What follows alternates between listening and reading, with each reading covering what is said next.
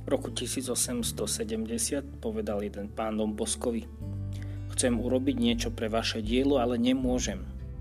Mal som sumu 20 tisíc lír, ktoré som mal uložené, no môj ekonóm mi práve oznámil, že už nemám žiadnu nádej, aby som niečo z tejto sumy videl. Dombosko mu vraví, no ekonóm sa môže aj míliť. Nie je to možné. Je to jeden z najlepších ekonómov. A ak by sa tá suma vrátila, čo by ste s ňou urobili? Opýtal sa Dombosko. Na moju česť by som polovicu nechal vám, Dombosko. No je to nemožné.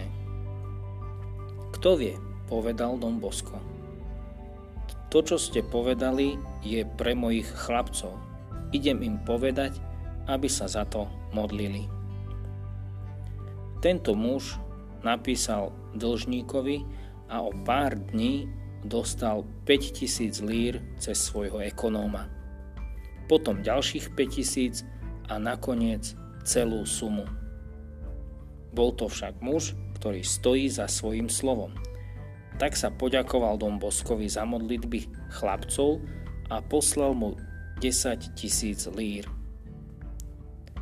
Don Revilio počul tento príbeh od niektorých Salesiánov a vyrozprával tento príbeh pánovi Michalovi Aglono. Tento ho vypočul a s úsmevom mu povedal a ja viem ešte čosi viac. Ten, kto skoro prišiel o peniaze, bol môj syn Karlo.